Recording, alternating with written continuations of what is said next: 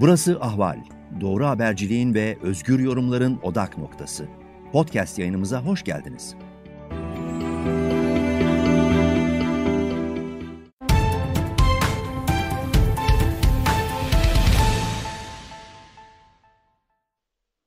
Efendim merhabalar. Eskiden sadece prompter bozulduğunda saçma sapan cümleler kuran Erdoğan artık prompturdan okurken de karşılığı olmayan, gerçek olmayan, yanlış olan ve artık şiddetli bir şekilde mizah konusu olan cümleler kurmaya başladı. Peki bunun arkasındaki sebep ne? Erdoğan niçin bu kadar yalpalıyor ve söylemi niçin artık o eski gürleyen, rakamlarla konuşan, somut projeleri ortaya koyup geçmişte şu oranlar şöyleydi, buraya çıktık ve şuraya gideceğiz deyip üstüne nereden nereye diye gürleyen Erdoğan yok. Bunun yerine 12 e, round dayak yemiş boksör gibi sallanan, çift gören, ne konuştuğunu bilmeyen, ne ifade ettiğini bilmeyen bir Erdoğan var. Bunun birinci sebebi şu, öncelikle moral üstünlüğü yitirdiğiniz zaman toplumla olan bağlarınız kopmaya başlar, onları anlamaya başlar, anlamamaya başlarsınız. Onlar da sizi anlamamaya başlar. Dün halkın içinden gelen liderken onlarla aynı havayı soğul, solur, aynı sorunlara aynı noktadan bakarken artık izole olan bir saray, konvoylar, koruma ekipleri duvarlarla birlikte yaşayıp sadece senede iki tane e, kurmaca, düzmece bir iftar sofrası, gariban sofrasına sözüm ona misafir olup yiyeceğiniz yemekleri bile, oturacağınız sandalyeyi bile catering firmasının ayarladığı, beraberinde getirdiğiniz bir hayatla, bir süreçle birlikte bir vakuma girersiniz ve oradan artık çıkamazsınız. Zira artık dostlarınız milyar dolarlık ihale verdiğiniz ahbaplarınız küresel sistemden milyarlarca dolar çalan uluslararası düzenbazlar ve kurduğunuz Venezuela Türkiye eksenindeki kokain tüccarları ve onların ağlarıdır. Artık bu dünyaya giren bir liderin halka normal bir cümle kurma ihtimali, onlarla bağ kurma ihtimali zaten yoktur. Olmuyor da. Geçmişte sadece bir işte besmeleyle, bir selamla insanların yüreklerini ayağa kaldırırken bugün Ayasofya'yı açsa bile muhafazakar sokakta gözle görülür bir oy kıpıldan, kımırdanmasına, kıpırdanmasına sebebiyet verebilecek bir hamle bile yapamazsınız, yapamıyorsunuz, yapamayacaksınız. Erdoğan'ın çekirdek çevresi, etrafında bulunan kor aktörler bile ona olan inancını yitirdi. Kitlelerden bahsetmiyorum bile onları size uzun süre anlattım. Evet hala hazırda hala %30'lardalar ama şöyle bakın hadiseye %49,5'tan %50'den yani %30'a indiler. Evet hala birinci partiler ama erime ivmesinde de birinci partiler. Hiçbir parti bu kadar hızlı erimiyor. Hiçbir parti kendi kitlesiyle bağlarını bu kadar sert bir şekilde kesmiyor. O müthiş medya propagandası PR şirketi gibi çalışan devletin tüm organlarıyla birlikte bu başarıyı ellerinde tutabiliyorlar. Şu oranlarla Ecevit %1'e düşmüştü. Aynı krizi yaşadığında Ecevit %1'e düşmüştü. Ecevit, Ecevit IMF'lik olmuştu. Bugün Türkiye'de IMF'lik oldu.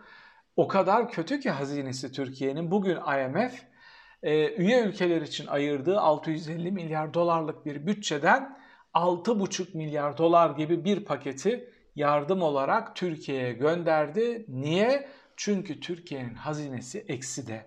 Peki IMF bunu niçin yapıyor? IMF bunu şunun için yapıyor. Hani siz sabah akşam şöyle diyorsunuz ya işte dış güçler, batı, bizim düşmanımız Haçlılar. Böyle bir dünya kalmadı. Maalesef sizi yani muhafazakar sokağa böyle bir dünyaya dizilerle, haberlerle, o beş para etmez yorumcularla ki onları da kapının önüne koymaya başladılar etkisiz olmaya başlayınca böyle bir dünyaya soktular. Liberal dünyada şöyle bir şey var. Senin ekonominin çalışması gerekiyor. Senin ekonomin işlerse şayet göç üretmiyorsun, göçmen üretmiyorsun, bir fail state olmuyorsun, çöken başarısız bir devlet olmuyorsun. E, o ülkeler için pazar olmaya devam ediyorsun. Burada üretim için yaptıkları yatırımlar devam edebiliyor gibi bir sürü faydası var buradaki ekonominin işlemesinin. Batırdıkları sistemlerin ve batırdıkları ekonomilerin ideolojik olarak söylüyorum başta neokon, cumhuriyetçi e, aktörlerin yaptıkları işte Afganistan'da olduğu gibi, Irak'ta olduğu gibi, Libya'da olduğu gibi yerlerine yenilerini ikame edemediklerini ve çalışan çok başarılı alternatif sistemler kuramadıklarını gördüler. Onun için IMF size yardım ediyor ama Erdoğan ne yapacak? Seçimlere tekrar indiğinde arkasındaki medya propagandasında kullanarak diyecek ki biz bu IMF'e borç vermeyi teklif etmiştik ha. Siz de inanacaksınız. Evet, kopuş işte bunun için bu kadar yavaş oluyor. Tür, düşünebiliyor musunuz? Türkiye'deki hazine eksiye düştüğü için Türkiye IMF'lik oldu. Artık IMF'den borçlanmaya başladı. Ama Türkiye'deki çok geniş kitleler, Twitter kullanmayan, YouTube'dan yorum izlemeyen çok geniş kitleler bugün bunu öğrenemeyecekler. Havuz medyasındaki hiçbir kanal bu haberi vermeyecek. Çöken sadece Erdoğan'ın iktisadi verileri değil, sadece söylem analizleri değil, inandırıcılığı değil, artık gazetecileri e, karşılık bulamıyor.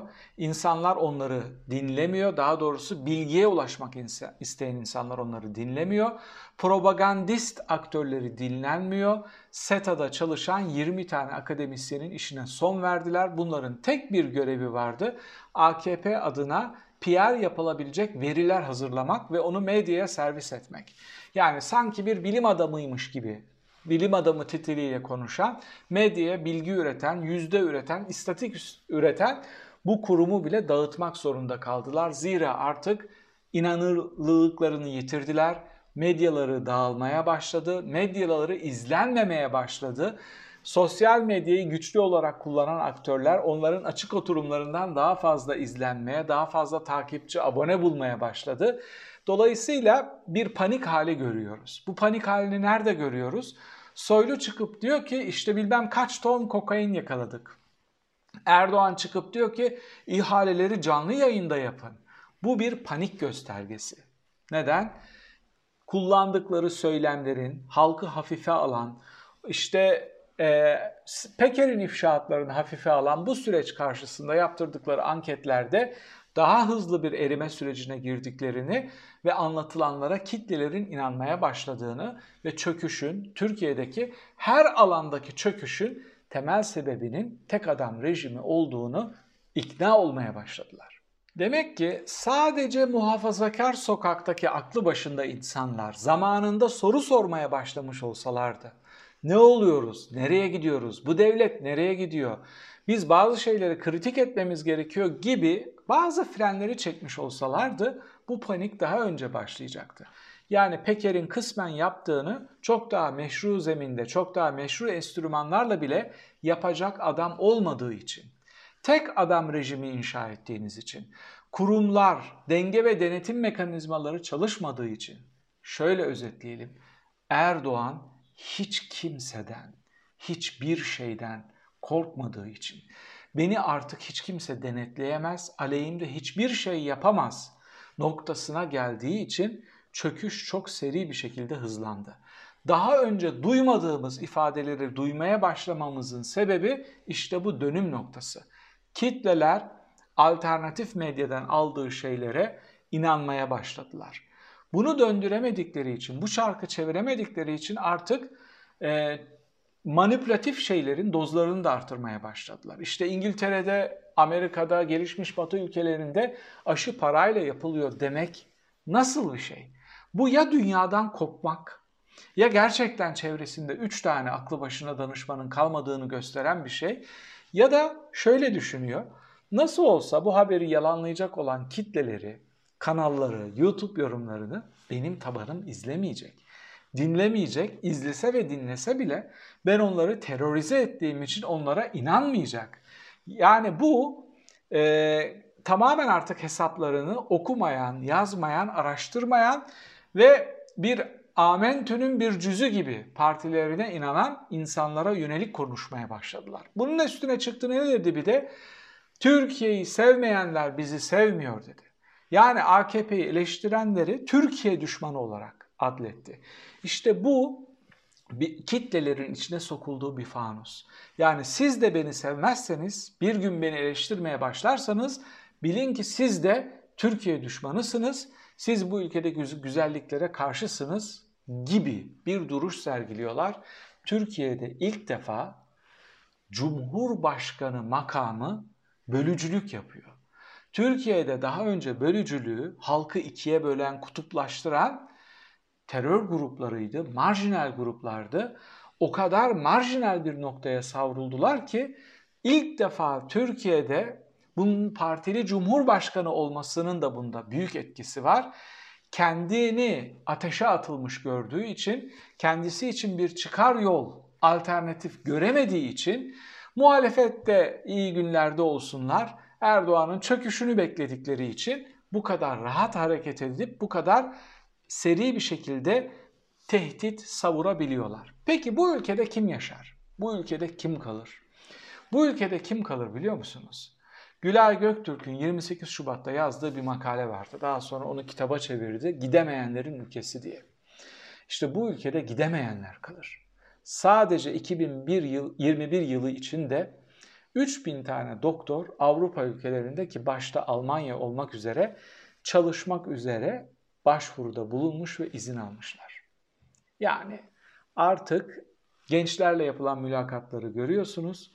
Diyor ki çocuklar Almanca öğreniyoruz, İngilizce öğreniyoruz. Bir şekilde buradan çıkıp kendimize bir yaşam alanı oluşturabilecek bir yer bulmaya çalışacağız. Bu çaresizlik, bu korkunç çaresizlik bir doktor düzenini bozup 40 yaşından sonra, 35 yaşından sonra tekrar dil öğrenip işte başka bir ülkeye kapak atmaya çalışıp orada düzen kurmaya çalışıp bu kadar meşakkatli bir şeyin altına girer mi? Değil mi? Düşünün yani kendi doktor, eşi öğretmen, eşi de doktor, evine yüksek çift maaş giriyor. Bir umut göremedikleri için, çok büyük bir kırılma gördükleri için, hatta daha doğrusu çok büyük bir iflas gördükleri için kiminle konuşsak ya dil öğreniyor, ya tünel kazıyor, ya kaçacak bir yer arıyor. Bu tablo yani hiçbir şey yapamayanların, kalifiye olmayanların, mülakatlarda elenip İmam Hatip kimliğiyle, parti kimliğiyle sadece muhafazakarların ön çıktığı bir coğrafyada kim yaşamak ister? Birinci olan çocukların elendiği, mülakatlarda elendiği ve gelecek hayali kuramadıkları bir coğrafyada kim kalmak ister? İşte bu fotoğraf bardağı taşırmaya başladı ve Erdoğan bu çöküşe dur diyemediği için artık şu ifadeleri kullanmaya başlıyor. Biz demokrat görüntüsü altında faşistlik yapmıyoruz. Pardon ne yapıyorsunuz? Kusurlu da olsa işleyen bir demokrasi 10 yılda, 10 yıl diyorum çünkü ilk 10 yıllarında denge denetim mekanizmaları olduğu için bu kadar tahribat yapamadılar. Hatta oldukça pozitif reformlar yaptılar. Eski Kemalist establishment'ı, karar alıcıları pasifize edebilmek için. Ne yapıyorsunuz? Kusurlu da olsa işleyen bir demokrasiyi 10 sene içinde ancak bu kadar faşizmin eşiğine getirebilirsiniz. Ancak 21. yüzyılda bu kadar tek parti ve tek adam rejimi kurabilirsiniz. Bakın Rudolf Hess'in 1934 Almanya'sında söylediği bir cümle var. Diyor ki parti Hitler'dir, Hitler Almanya'dır, Almanya ise Hitler'dir. Bu ne demek biliyor musunuz? Bizi sevmeyenler Türkiye sevmiyor demek. Bunu Türkiye'de öncelikli olarak keşfedenlerden biriydim. Avusturya'da, Viyana'da bir müzeyi gezerken ilk işte orada şey görmüştüm. Tek parti, tek devlet, tek millet, tek lider. Birebir çevirmişler bunu. Sonra birazcık araştırdım. AKP'nin seçimlerde kullandığı sloganların çok büyük bir kısmı, YouTube'da bulabilirsiniz bunların capslerini yapanlar oldu. Çok büyük bir kısmı hafif tornistan edilmiş Hitler sloganları. Sen Türkiye'sin büyük düşün dahil olmak üzere tamamına yakını, popüler olan sloganlarının tamamına yakını Hitler döneminden birazcık tornistan yapılarak birebir tercüme. Demek ki neymiş? Sadece Erdoğan suçlu değilmiş. Bu sloganları satın alan aşırı milliyetçi, faşist derecesinde devletçi, aşırı bir noktaya savrulmuş totaliterci e, kitlelerin bu sloganların arkasında durması, bu Türkiye'yi satın almış olması ülkeyi bu noktaya getirmiştir. Türkiye'de artık mala çökme gibi bir kavram hukuk sisteminin içine girmiştir. Yargıçlar, hakimler, savcılar avukatlarla irtibata geçerek mala çökülecek insanlarla pazarlık yapıp onların mallarına el koyup kendi aralarında paylaştıkları bir mafya devleti kurmuşlardır. Bu rejimin arkasında iz bırakmayacak şekilde değişime gidecek bir muhalefet cephesine ihtiyacımız var. Muhalefet sadece rejimin çökmesini bekleyerek, kahvesini içerek bunlar nasıl olsa çöküyor diyerek bu enkazın altından çıkamaz. İz bırakmayacak şekilde yeni bir sistem ve yol planıyla kitlelere gidip yol haritalarını anlatmak zorundalar. Buna saray dahil seçildikten sonra o sarayı ne yapacaklarını bile halka anlatmalılar. Bu hafta sizlere Türkiye'deki çöküşün ve faşizme savrulmanın örneklerini ve parti içindeki paniği yalnızlaşan ve sendeleyen artık prompterdan bile okurken saçma sapan ifadeler kullanmaya başlayan, karşılığı olmayan ifadeler kullanmaya başlayan Erdoğan'ı da anlatmaya çalıştım. Bu haftaki sorumuz şu olsun. Sizce AKP sonrası dönemde bu rejimin sembolü haline gelen saray ne yapılmalı? Gelin yorum köşesinde bu e, yorumda da bu hafta da bunu tartışalım. Bir sonraki videoda tekrar birlikte olmak üzere efendim. Hoşçakalın.